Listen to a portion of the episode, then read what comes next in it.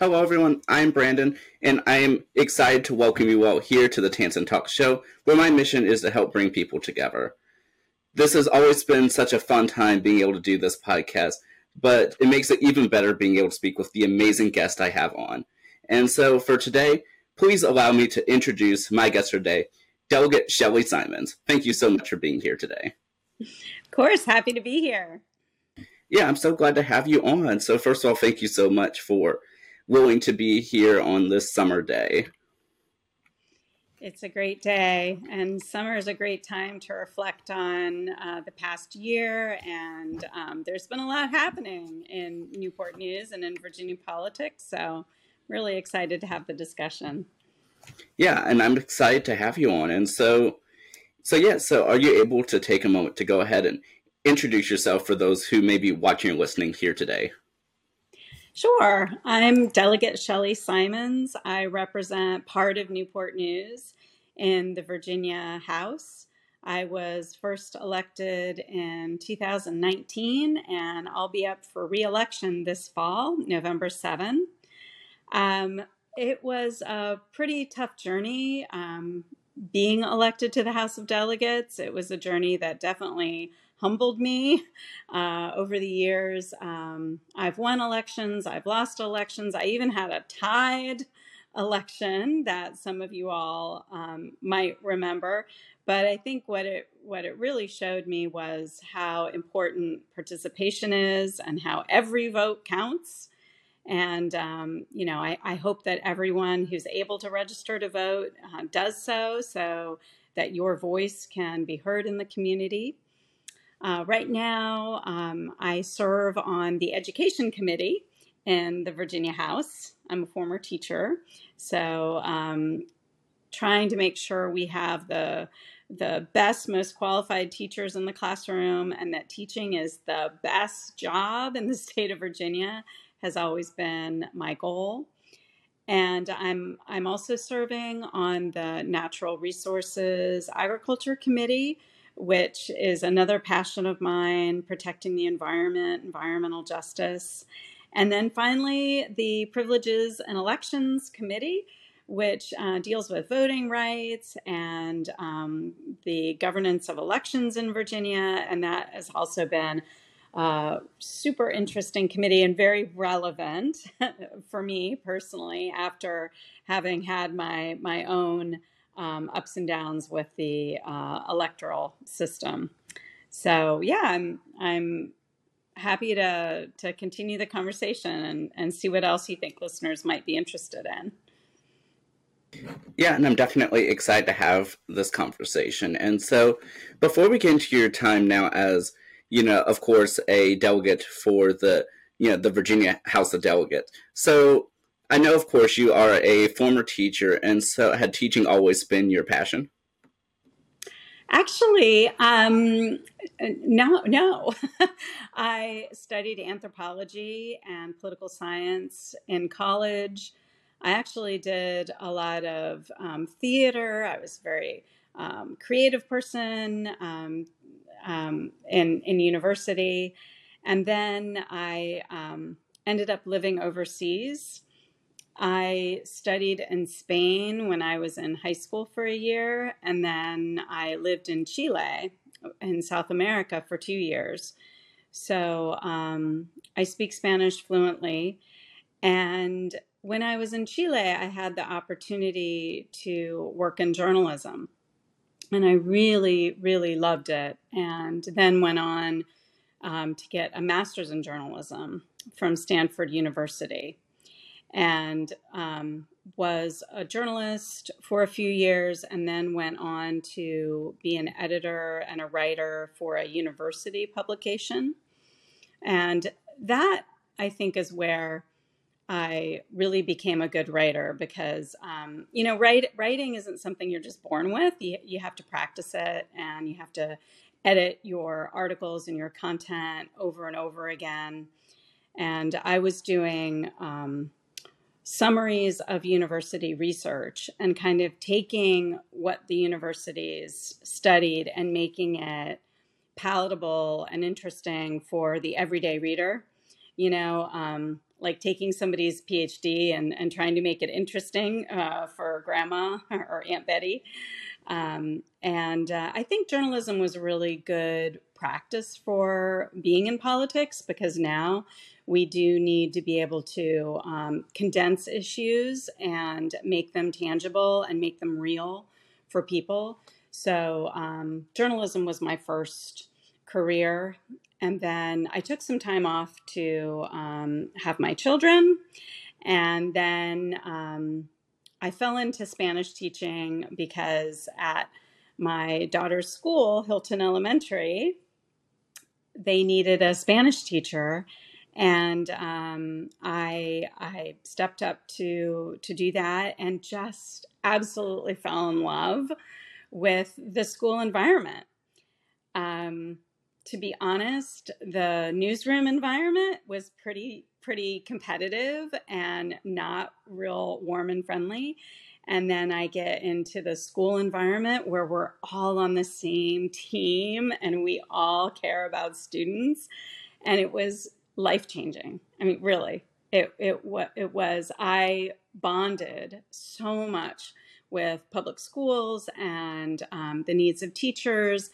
And I, um, I remember thinking, if we could just have parental leave for teachers, everything would be so much better. Or if we could just have um, this program at healthy healthy food program in our schools for lunch, it would be so much better. And so even as a teacher, I was kind of thinking about policy and thinking about what we could do uh, to improve our schools. So um, from from there, I went on to be a PTA president, and then I was elected to the school board, and then um, after that was um, elected to the Virginia House. But it was, you know, anybody who's really interested in getting into politics, I would say, you know, you have to first dedicate yourself to an issue. You know, you have to find your sandbox and then you have to serve and you have to fight for that issue kind of at the micro level, at the local level, whether it be with a club or whether it be on a city committee um, or uh, a city council or planning commission or something to really um, dig into locally. Yeah, I mean that's really interesting how like you just sort of grew and evolved from your time doing, you know, journalism to learning Spanish, being immersed within the cultures, and then you know because of your children going into you know to teaching and then shifting over to policy. I mean, what's so interesting is how smooth of a transition it seems, at least by the way you described it, from one to another. Well, it was over 20 years. I'm kind of old. I'm 55. so, but I, I think that for young people, it's really important to know that you there are many phases in your life. Um, you know, you you may work in one job for a while, and then you may might transition to another job, or you may find something else you're passionate about. And if you if you do the things you love, I think um, one thing does lead to another, and that that's now as a parent watching my daughters who graduated from Warwick High School, uh, watching their career path is is fascinating. Um, because I I know there's so much opportunity out there, and you know, as a parent, it's like you kind of use education and and you wind your kids up and then they're like crazy little toys and they run around and do all kinds of amazing things. And as a mom i just get to watch. And um, you know as a former teacher i feel that way with a lot of my students. My former students i have them working on campaigns.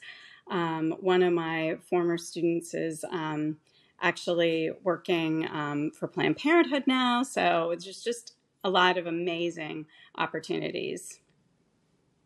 That is so great. And so, how is it for you, like in particular, going from yeah, teaching and being a PTA president to then deciding to run for the school board? Like, what made you do that initial push? well, okay. This this is a truth about uh, women in politics that we're we're fighting to change this. But generally, women need to be asked to run for something. They don't usually see themselves as a leader. Um, there was a, a, study in Britain where they had people draw what they thought a leader looked like. And the leader was always a man in a suit with a tie. So it's a very um, strong um, tendency that we have to not, for women especially, to not see ourselves as as leaders. And um, but other people see us doing leadership things. They see us taking responsibility. It's not easy to be president of a club or the PTA. Um, that's that's a sacrifice that you make for the community. And um, when you when you see people who are acting like a leader, then um, you often will get promoted by those around you. So if you know if you're interested in politics or leadership, do that thing be be a leader in some organization and then you you will be asked to take more responsibility in the community and and run for the next thing. That is so interesting. And so and so like for you when you initially like went through how was the overall like experience like running? Because that was that your first like campaign that you had to initially run for the school board so I, ran for the school board in 2012 and did pretty much did did it by myself with the help of a few of my friends. And um, i was lucky that i had some mentorship from some of the folks that were on the school board then who had run.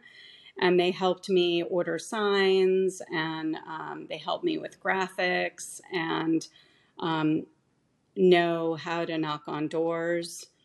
And um, early on, I, I had some volunteers who I'm still good friends with who helped me knock on on doors for that campaign. And um, and I won, um, not by a lot, but I, I won. And then I realized that I I enjoyed I enjoyed knocking on doors. I enjoyed campaigning. So I volunteered in 2013 for um, um, a local um, firefighter who was running for the House of Delegates, and I volunteered for his campaign. And um, because I had experience, I I kind of got in the in the middle of it, and of course I was knocking on doors a lot and doing, you know, the the the groundwork, um, the basic uh, tough work that you have to do in campaigns. But, you know, I was also in the office and I was hearing about the strategy. And I, I kind of came to realize that I, I loved it. I, I loved campaigning. It was all of the um, political drama that you would ever, you know, expect working working on campaigns, um, in addition to the hard work. So um, in 15, um, Senator John Miller was up for reelection, and he asked me if I would run for the Virginia House of Delegates. So that was the first time I ran in 2015. And, um, you know, I had never run um, such a big campaign. We ended up doing TV ads. Um, we ended up, um, oh, it was probably half a million dollar race back then. Um, I'm not sure the exact number, so don't quote me on that.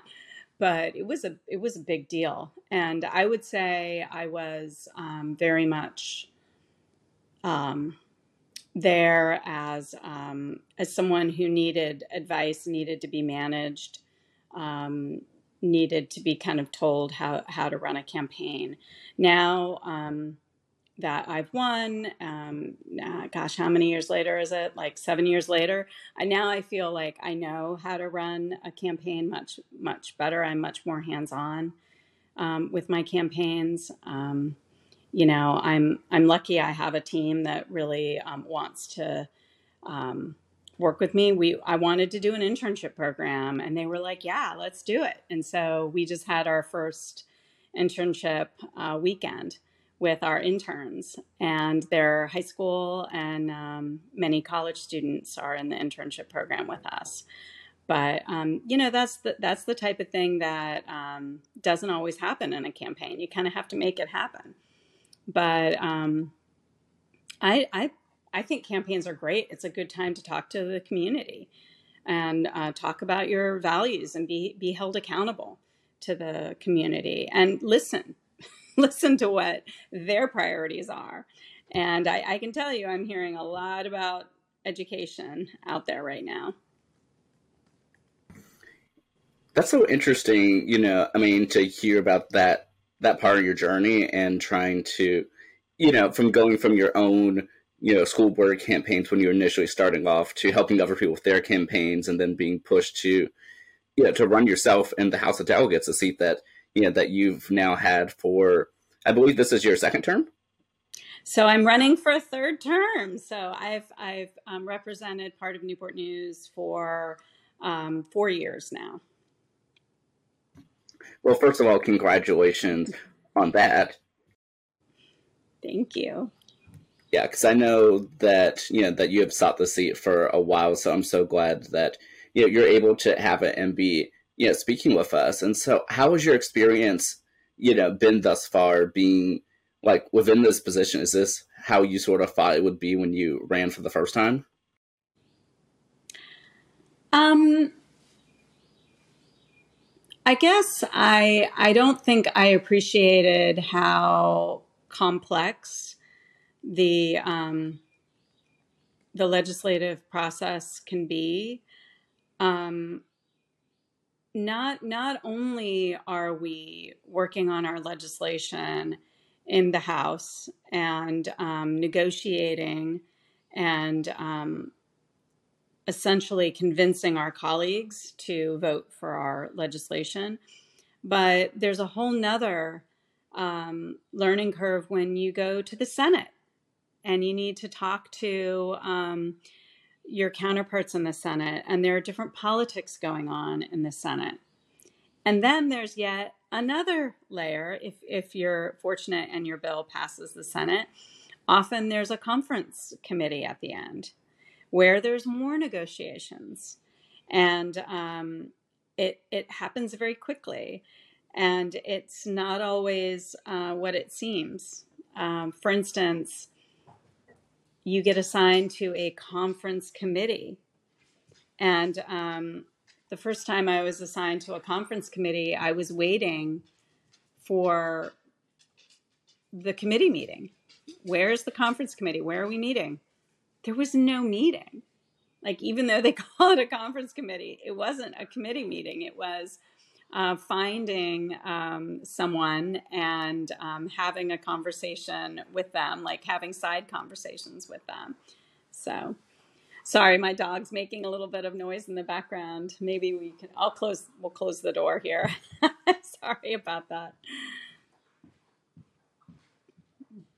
Oh, good, but but that's so interesting. You know, I mean, to hear about that experience, and even for you, I guess to I guess, further that question. So, from you shifting from, I guess, campaigning about what you want to do to actually being in the position to do it, I guess, how did that sort of shift for you? Because I'm sure it's a little bit different, you know, to to say one thing but then actually being able to do it. Um, yeah, you know, it's a lot of it is learning how to navigate the um, the legislative uh, system my first year, I focused a lot on um, legislation. I had a bill to require that every middle school student take a semester of class in computer science and coding because STEM education has been really um, a passion of mine. And that was um, that was a that was a tough bill, and it, it did not pass. Um, and then I realized that um oh, just a second. I guess we should just look around. Sorry. My dog is giving us trouble.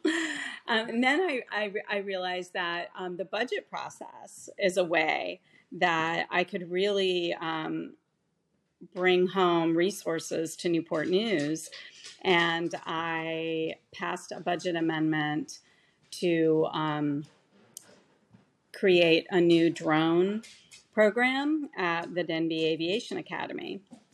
And they've done some amazing things at Denbigh Aviation um, renovating the building, creating new labs, creating new courses, getting new technology. They have um, amazing um, flight simulators in the program now. And, and a lot of that money was because of a budget amendment I put in.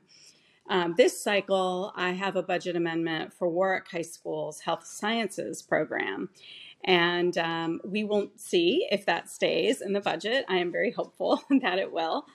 But um, that's that's another example of a really important STEM program that um, I'm trying to bring resources to so that we can rebuild the labs and, and actually get resources in there. And um, technology is so important in many of these career fields. Do you guys want to see my dog?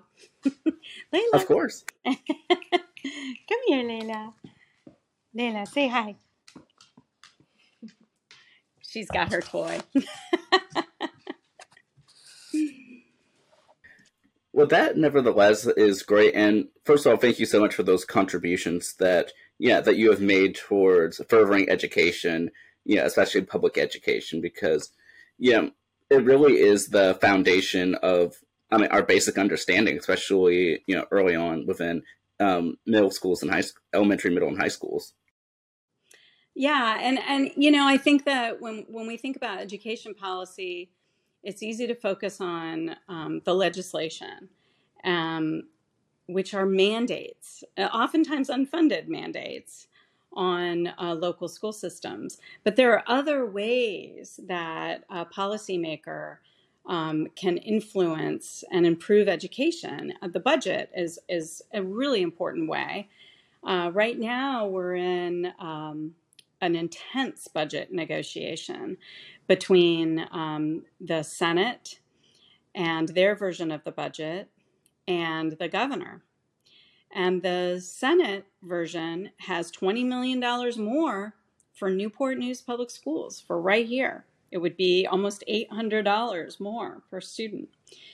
So um, you can really see where where the values are there um, the House version and the governor's version of the budget um, would like to see tax cuts for wealthy individuals and for corporations.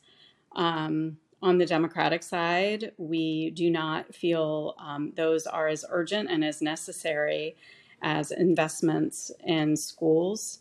Um, we have a, a mental health crisis with many of our students post pandemic. We also have a lot of learning loss that occurred during the pandemic, especially in math and reading, that we need to address.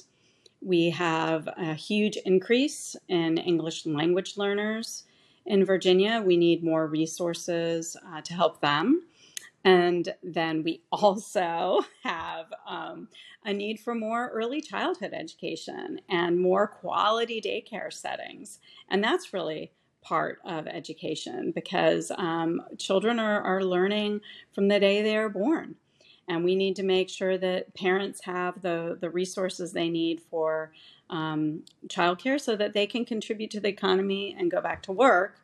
So, those are some of the big issues. But then, on top of all of that, add teacher shortages in Virginia. So, and, and those go all the way through we have teacher shortages when it comes to early childhood education, and when it comes to high school, and when it comes to career and technical training. Um, we need more people who can train um, uh, gr- recent graduates to become welders and to become electricians. And I'm, I'm proud to be working closely with some of our union friends in the trades and plumbers and pipe fitters and IBEW the unions really are where they have a lot of um, talent in terms of, of teaching and passing on um, that kind of um, skill set that so many young people need. So I, I think what you're going to find in the next legislative session is a lot of talk about um, teacher recruitment, um, teacher retention, and I myself plan on putting in a bill studying uh, the teaching workforce and um, reimagining the teacher workday. Um, I think that the teacher workday was really developed um, at the turn of the century based around um, women who were um, also mothers who might not have had a lot of other options. Women today have a lot of options. And if we don't provide a civilized work environment where they can take a 30 minute lunch or where they can, um, you know, have, have a, a, a civilized break um, from their workday, um, I think we're, we're going to lose teachers to professions that do. You know, if you can go be an accountant and have an hour long lunch, uh, you're, you might choose to be an accountant if you're good at math. Um, but we need we need math teachers. I think we also need to look at um, the structure of the school day in terms of time. I think um, right now teachers are expected to do a lot on their own time at home. They're expected to grade papers at night. And we need to build into the school day more planning time, more collaboration time for teachers. That may mean changing around the school day. And I, I know Brandon, you could you would probably appreciate this. Why are we starting school at 7 a.m.? Why? Why why don't we start school at 8 a.m. and finish at 5 p.m. to match the workday? You could actually stop classes at 3 and you could have the last two hours of the day be for um, sports and band and the arts and drama and um, things that um, bring meaning to our lives and uh, weave into that eight to five um, some planning time. And then you could increase teacher pay. If they're going to be in the building longer, you, we should pay them. Whatever percentage time more they're in the building longer, they should get that uh, increased pay.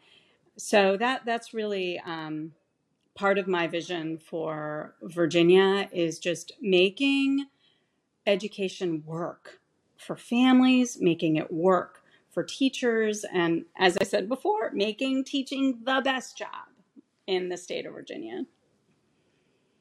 I absolutely love that. And, you know, I've always really like enjoyed hearing your devotion to, yeah, to the teaching profession, to the community.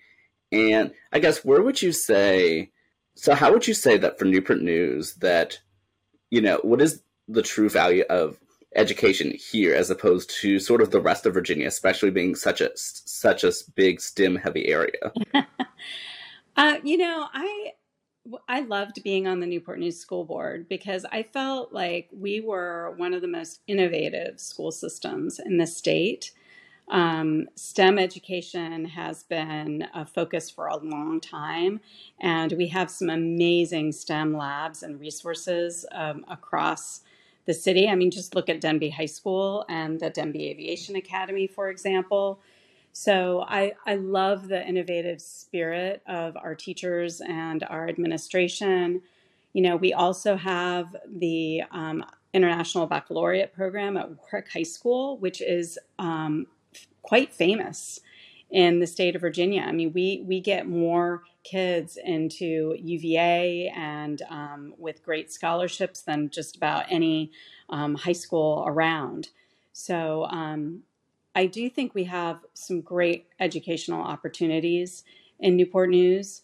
Um, you know, we we are an urban school system, so we we have pockets of students who just have a lot of challenges. Um, we have areas where students um, they might not get enough food in their homes, and when they come to school, that's where they're going to get a hot meal. Um, that's maybe where they're going to get um, their reading instruction. We have a lot of um, families um, who've come from other places, a lot of English language learners, and they rely on um, public schools to provide instruction. You know, they might not have a book read to them at home. Um, they, they might not have the, those words of encouragement or the career guidance that they're going to get um, in schools. So I, I think that um, we need to make sure we have the wraparound services in those schools one of the big policy debates right now going on at the state level is um, how we can quote unquote lift the support cap, which is a very fancy uh, way of saying how can we get more state funding for more positions, support positions in our schools. Right now, the state of Virginia isn't fully funding a lot of important positions, um, like, for instance, attendance officers, school secretaries, nurses, um, even assistant principals. I, I was very um, moved. I, I had a meeting with the Virginia Educators Association, and they, they support teachers, right? They're the union for teachers. And part of that meeting, they said, hey, we need more assistant principals in our schools. That's not even their membership, but they know how important assistant principals are in a school building. And, um, you know, a lot of teachers will say that they're concerned about um, behaviors in class. Assistant principals are really important for um, setting expectations and um, holding students accountable and being there as a sounding board if students have problems. Assistant principals can support students and help them find the, the resources and the services that they might need. So I, I do think um, all of us would like to have more assistant principals and more funding for those positions in Newport News and, and across the state. Well, I'm so glad that you are, you know, first of all, you know, taking your time, especially, yeah, especially now, and you know, going to speak to the people that you represent, and yeah, and really getting to hear like what you know what they have to say, what their concerns are, and overall, like you said earlier, like listening to what everyone has to say because because truly that's really the importance of your position is to help represent us. So I'm very appreciative that you are willing to take that time to, yeah, I mean, to really just listen to everyone's concerns and take action for it. You know, last night I um, had a really good call with Virginia New Majority. And what I was hearing from them loud and clear is really um, the need for more housing in the community and also um, to re examine some of the zoning, exclusionary zoning in um, cities and towns across Virginia. And I'm very supportive of those efforts. But um, you know, I, I, know I've talked a lot about education, but um, what I'm I'm also hearing a lot about um, the need for affordable um, housing for at, at, all levels. At all levels. I mean, as a mom, I, I want my daughters to be able to come back and afford to find a place to rent because they they're not going to be able to afford to buy a house right away. So um, we we need places that people can afford to live, and um, that's going to be a, a, big focus as well for the General Assembly. That's really great that you're yeah, that you are like working to try to figure out solutions for that. And are there any other like main priorities, especially as we are yeah well now going through the November election? Um, well, so we've talked a little bit about um, some of the main main areas of focus for me. I, I have been an environmental activist for a long time, and I'm in communication with um, local activist groups and the Sierra Club, and um, I just I've attended a couple events with the Chesapeake Bay Foundation as well. So I would say um, some environmental justice issues, like um, extreme heat, is one thing that I've I've heard about from people on the doors. That means we need more tree canopy in our urban areas, better planning so that we're ready for coastal flooding, um, so that we have um, infrastructure that um, is resilient when it comes to um, not just sea level rise, but but also extreme heat. Um, I, I feel that Hampton Roads Transit has really been listening, and they're increasing the number of bus shelters around the city because it's just too hot. It's too hot to ride public transit um, a, a, lot of times. So um, I think dealing with extreme heat is important. Another environmental issue I'm passionate about is um, making sure that if we have mining, new mining operations in Virginia, that um, they are done safely and that we have proper laws on the books for new mining operations. There have been, um, and this would be like any, anybody who's listening who wants to, to dig into this, um, this is some interesting history for Virginia. Um, there was an effort to mine uranium around Richmond. Um, that was one of the first environmental fights I was involved in. It was probably almost 20 years ago now, but we fought it off and um, we have a moratorium on uranium mining. Well, now we've got these big multinational companies, mostly Canadian, coming in and prospecting for gold and zinc and um, copper in Virginia. So, some, copper, I think it's been 30 years or 40 years that we've mined copper in Virginia. So, what, what laws do we have on the books? What guardrails do we have in place? And um, I actually had a bill that I'm going to reintroduce, a very interesting bill to ban the use of cyanide in mining in Virginia.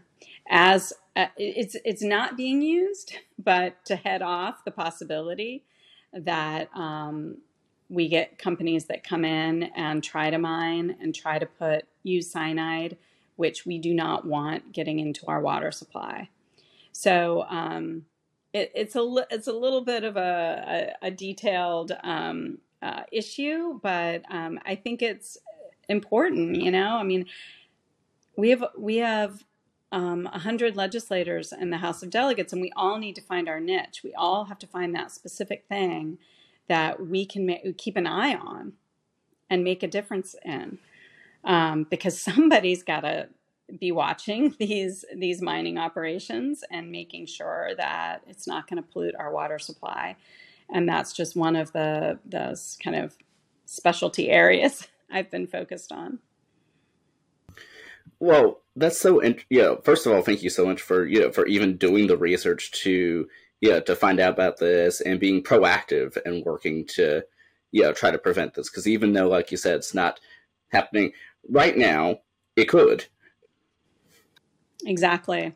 And then the the other issue that um, I've been working on um, I, I work closely with unions, and uh, I had the railroad workers um, come to me and say, Hey, there's this railroad safety bill that passed in an, another state. There have been some of these safety bills that have passed in Republican states. Why don't we try to do a Railroad Safety and Security Act here in Virginia? So I, I introduced the bill, and unfortunately, the bill failed on party lines. But three weeks later, the toxic train derailment happened in Ohio. And all of a sudden, everybody's talking about um, railroad safety. And I think that's another very um, specific area where uh, we, we need to pay attention. Uh, we need to make sure that um, it hasn't become more um, financially um, attractive to ship toxic materials on rails instead of on highways. We want to have parity. We want the the safety protocols on highways to be similar to railroads so that we don't get all of the toxic material going to railroads. Um, I, th- I think we want to make sure that trains don't get too long just because they can. Um, when it used to be um, that, oh gosh, let me see if I can remember the the numbers but um, trains used to basically be about half as long as they are now. They've gotten, trains have gotten longer over the years. And um, there's also a push to have a one person crew instead of a two, two people driving the train. And um, that's another important thing to make sure for people, for, for safety of, of bystanders, that you always have two people so that one person can stay in the cockpit and the other one can deal with an emergency situation. Every now and then, um, a train operator is going to have to uncouple the train to let safety vehicles go through. And you can't do that if you only have one person driving the train. So um, that that's another issue that's going to continue to be debated in the General Assembly. Well, overall, that's just so interesting. And you mentioned earlier that, of course, you collaborate with all of your colleagues within the you know, the House of Delegates and overall in the General Assembly. And so, how has it been being able to meet your you know, your fellow lawmakers, and especially in you know the Virginia General Assembly, the oldest continuous you know legislative body in the Western Hemisphere? I mean, how cool is that? you know, it it has been um, a real joy to get to know my my colleagues. Uh, we we have folks who do so many different occupations. Um, it's been fascinating. We we have um, social workers, we have bankers, we have um, computer scientists, we have a lot of um, agri- people in agricultural fields. Um, I've I've enjoyed getting to know some several of my colleagues that are cattle ranchers and um, you know doing cattle futures trading on the stock exchanges. I mean, fascinating stuff, and um, I'm I'm really um, proud that I have been able to work across party lines and find connections. Um, on the other side of the aisle, we formed a bipartisan a career and technical education caucus and um, I know that um, we've got a lot of shared passion around connecting kids to careers and, um, you know, supporting big industries like Newport News Shipbuilding. Um, that just they they need scale. They need a lot of students who have um, STEM and who have um, engineering and math backgrounds in order to you know, build the the next generation carrier. Um, I they they're they're planning. You know, they're one of the, Newport News Shipbuilding is one of the few industries. They're they're not just planning for ten years down the line. They're they're planning for like forty years down the line, and they know that investing in education right now is means they're literally investing in their workforce in the future. So um, it's it's been a pleasure to to work with Newport News Shipbuilding and just to see how broad a consensus we have around the importance of workforce and um, career and technical education across the state. Well, that's good to hear, and I know that you've been a long advocate for you know, career technical education, even being the former chair of the board for New Horizons as well. Yep, we've seen each other at the signing days that they do, where um, where students announce which company they're gonna they're gonna work for. Um, it's it, we've got we've got a lot of talent here in um, on the peninsula when it comes to to workforce, and, and a lot of people putting their energies and um, figuring out uh, how to connect kids to careers uh, including uh, our former superintendent, Dr. Kilgore, is uh, and uh, Councilman John Eley. They have an amazing organization called What's Next, and um, they've they've had meetings where they bring uh, together employees and job seekers, and these events are hugely um, popular. Hundreds and hundreds of people, lines going out the door, um, you know, to make to make those career connections.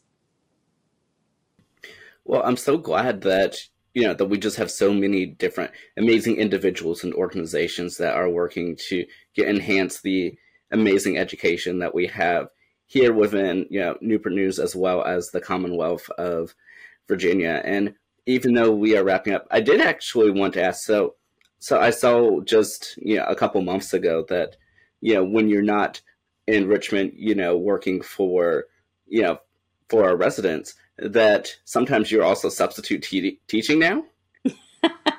well, yes, I, I am. I am a substitute teacher officially for Newport News. I um, I spent um, a week in the in the fall um, working with Spanish students over at Menchville High School. Uh, it was um, a, a, wonderful experience. I, I have to say, um, the class size really varied like some of the classes would come in my classroom with with 21 kids and it was it was great it was easy it was fine because um, my teaching style is very much interactive where if we're going to learn spanish that we're doing a lot of movement we're doing pantomime to try to remember card games everything to try to memorize the vocabulary and then I would get a class of like 28 kids that would come through the door. And it was like we couldn't move around. It was hard to hear. So, you know, um, I, I think class, it taught me that class size really does matter. And, and also just that, you know, I, I was teaching in a trailer. Man, I mean, under resourced schools, why, why do we still have trailers? Why can't we, as the Commonwealth of Virginia, invest what we need to invest to rebuild crumbling schools? To, um, you know, why can't all of our high schools look like Christopher Newport University? Why not? Um, and I, I, think it, it takes some um, courage at the state level to say, we have to get involved. We can't expect localities to fund, completely fund school buildings. It's literally impossible for them to borrow the money they need um, to renovate all the schools that need to be renovated. Um, we, as a city, have to keep our credit rating up. It's just like a credit card, there's only so much you can borrow. So there's only so much the city of Newport News can borrow. That means the state of Virginia has to step in and we have to create some kind of system to make sure we can rebuild some of these these school buildings. Um, it's it's you know I, I have been traveling and I've been to other states. I've been to Ohio, and believe me, they they fixed up their schools in Ohio, and we need to figure out how we can do it in Virginia as well. Well, that's you know such interesting insight. You know, especially for you you know, like I said, visiting back the classroom and working and out of curiosity. So for you being in there and, you know, and substitute teaching after, you know, being a teacher, how was it sort of revisiting that years later, especially having had all these experiences between then and now? well, um, I mean, I, I think you just in life you you end up accumulating you know stories to tell and now as um, a woman who's been through the wringer in politics and, and been humbled by a tied election I, I had some stories to tell that's for sure. And um, i think the students were were interested in in my life experience. Um, just seeing the difference that technology makes um, you know, there was an issue with phones. Uh, the students wanted to be on their phones, and we had to have those conversations constantly about um, when they could use their phones, when they couldn't. Um, there was some technology in the classroom. Um, did the technology work all the time?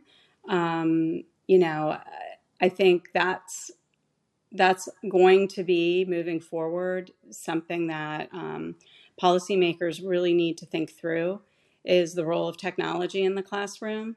And, um, you know, if technology is going to continually update, is that is that where we want to be spending our our our funds? Is um, continually changing out laptops, or is it maybe more important to uh, replace the trailers and um, rebuild the infrastructure? You know, um, I, I don't know the answers to those things, but those those questions came to my mind when I was back in the classroom. well, like I said before, this has just been such a great conversation, and like, and this has just been so fun. So thank you so much, you know, Delegate Simonds, for coming on here and speaking with us. This has just been, like I said, truly delightful. Oh, well, I I appreciate you, Brandon. I've known you for a long time since I was on the school board and followed your career. And so, you know, this is as much about you know supporting you and your, the amazing things that you've been doing. And um, you know I'm, I'm always i'm always happy to talk to you and to talk to my constituents. I think this is um, an awesome opportunity. So thank you. Thanks so much for having me on your show.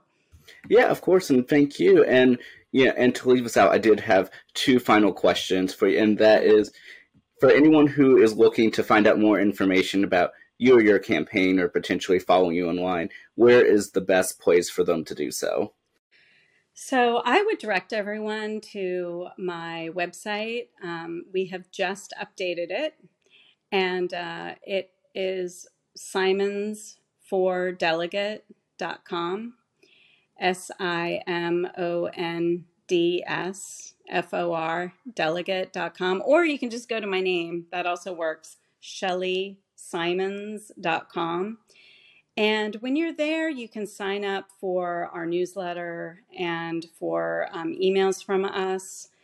We do um, a couple different types of emails. During the session, we send out newsletters, which are like play by plays of legislation going through, budget negotiations, meetings that I'm having with constituents.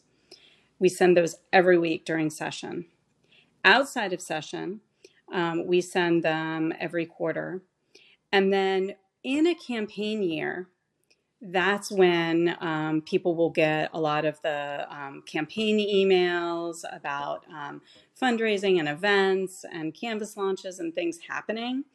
So, um, signing up is just a good way to keep in touch. Um, my official email for the House of Delegates is Dell S. Simonds at house.virginia.com state.gov. And that's a good place to get in touch with us if you have um, state level issues, if um, you're having trouble getting an appointment with the DMV, if you have an employment issue, any state level things, um, my office is happy to help you with.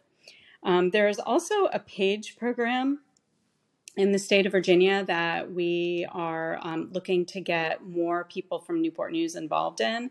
And that is for 13 and 14 year olds to apply to the PAGE program. So, anyone interested in that, the PAGE program is um, an immersive experience that takes place in January and February, and the students actually live in Richmond and they work in the General Assembly, and then they have school at night. So it is a very intense experience. But um, we're, we're definitely interested in um, helping people apply for the PAGE program. And then finally, we, we do have an internship program going on right now on the campaign side. and um, you know anyone who is interested in that uh, internship experience can also um, send us an email. Um, another good email for us is contact at simondsfordelegate.com. Well, overall, I hope that everyone who is watching listening definitely goes checks out all of you know the amazing resources that Delegate Simonds has, and then and then certainly last but not least, I did want to say for anyone who is inspired by what you had to say today, what is the message that you have for those watching or listening to help close us out? well, I always have the same message. It's become my slogan every vote counts. I think it's really important for people to register to vote, to participate in um, our democracy. And I, I hope that um, if you're 18, you will register. Um, I hope that if you're new to the area, you will re register. It's actually very easy to um, kind of manage your voter registration online at votevirginia.gov.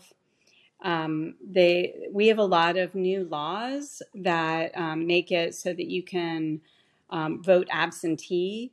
Um, you can vote early. We have early voting in Virginia. We we have voting on Sunday in Virginia, and um, we have a really cool thing now: this permanent voter absentee list that um, you can sign up. So if you um, if you know, like, you're going away to college and you might not be in town to vote, you can sign up for the permanent absentee voter registration list.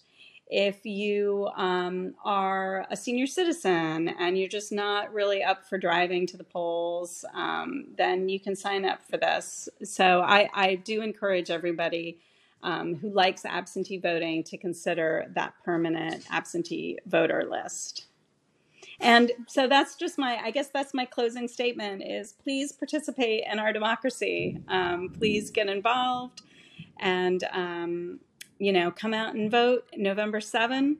Uh, it's it's a really important election. We have elections all the time in Virginia. It's so fun. Everybody gets to put in their two cents every two years. Um, so anyway, I um, I just I guess that would be my my my parting statement is is get involved in elections, but also just get involved in your community. Um, be a leader whether it be with your church or your community group or um, a nonprofit you care about. Um, just just get involved. Well, that's just such an important message. Thank you again, Delegate Simonds, for all that you do and for supporting the amazing people in our Commonwealth. Of course, of course. It was great to talk to you. You as well. For those of you watching or listening, thank you all so much for tuning in, as always, and continue tuning in next week as we continue on our mission to bring people together. I'll see y'all later. Take care. Thank you.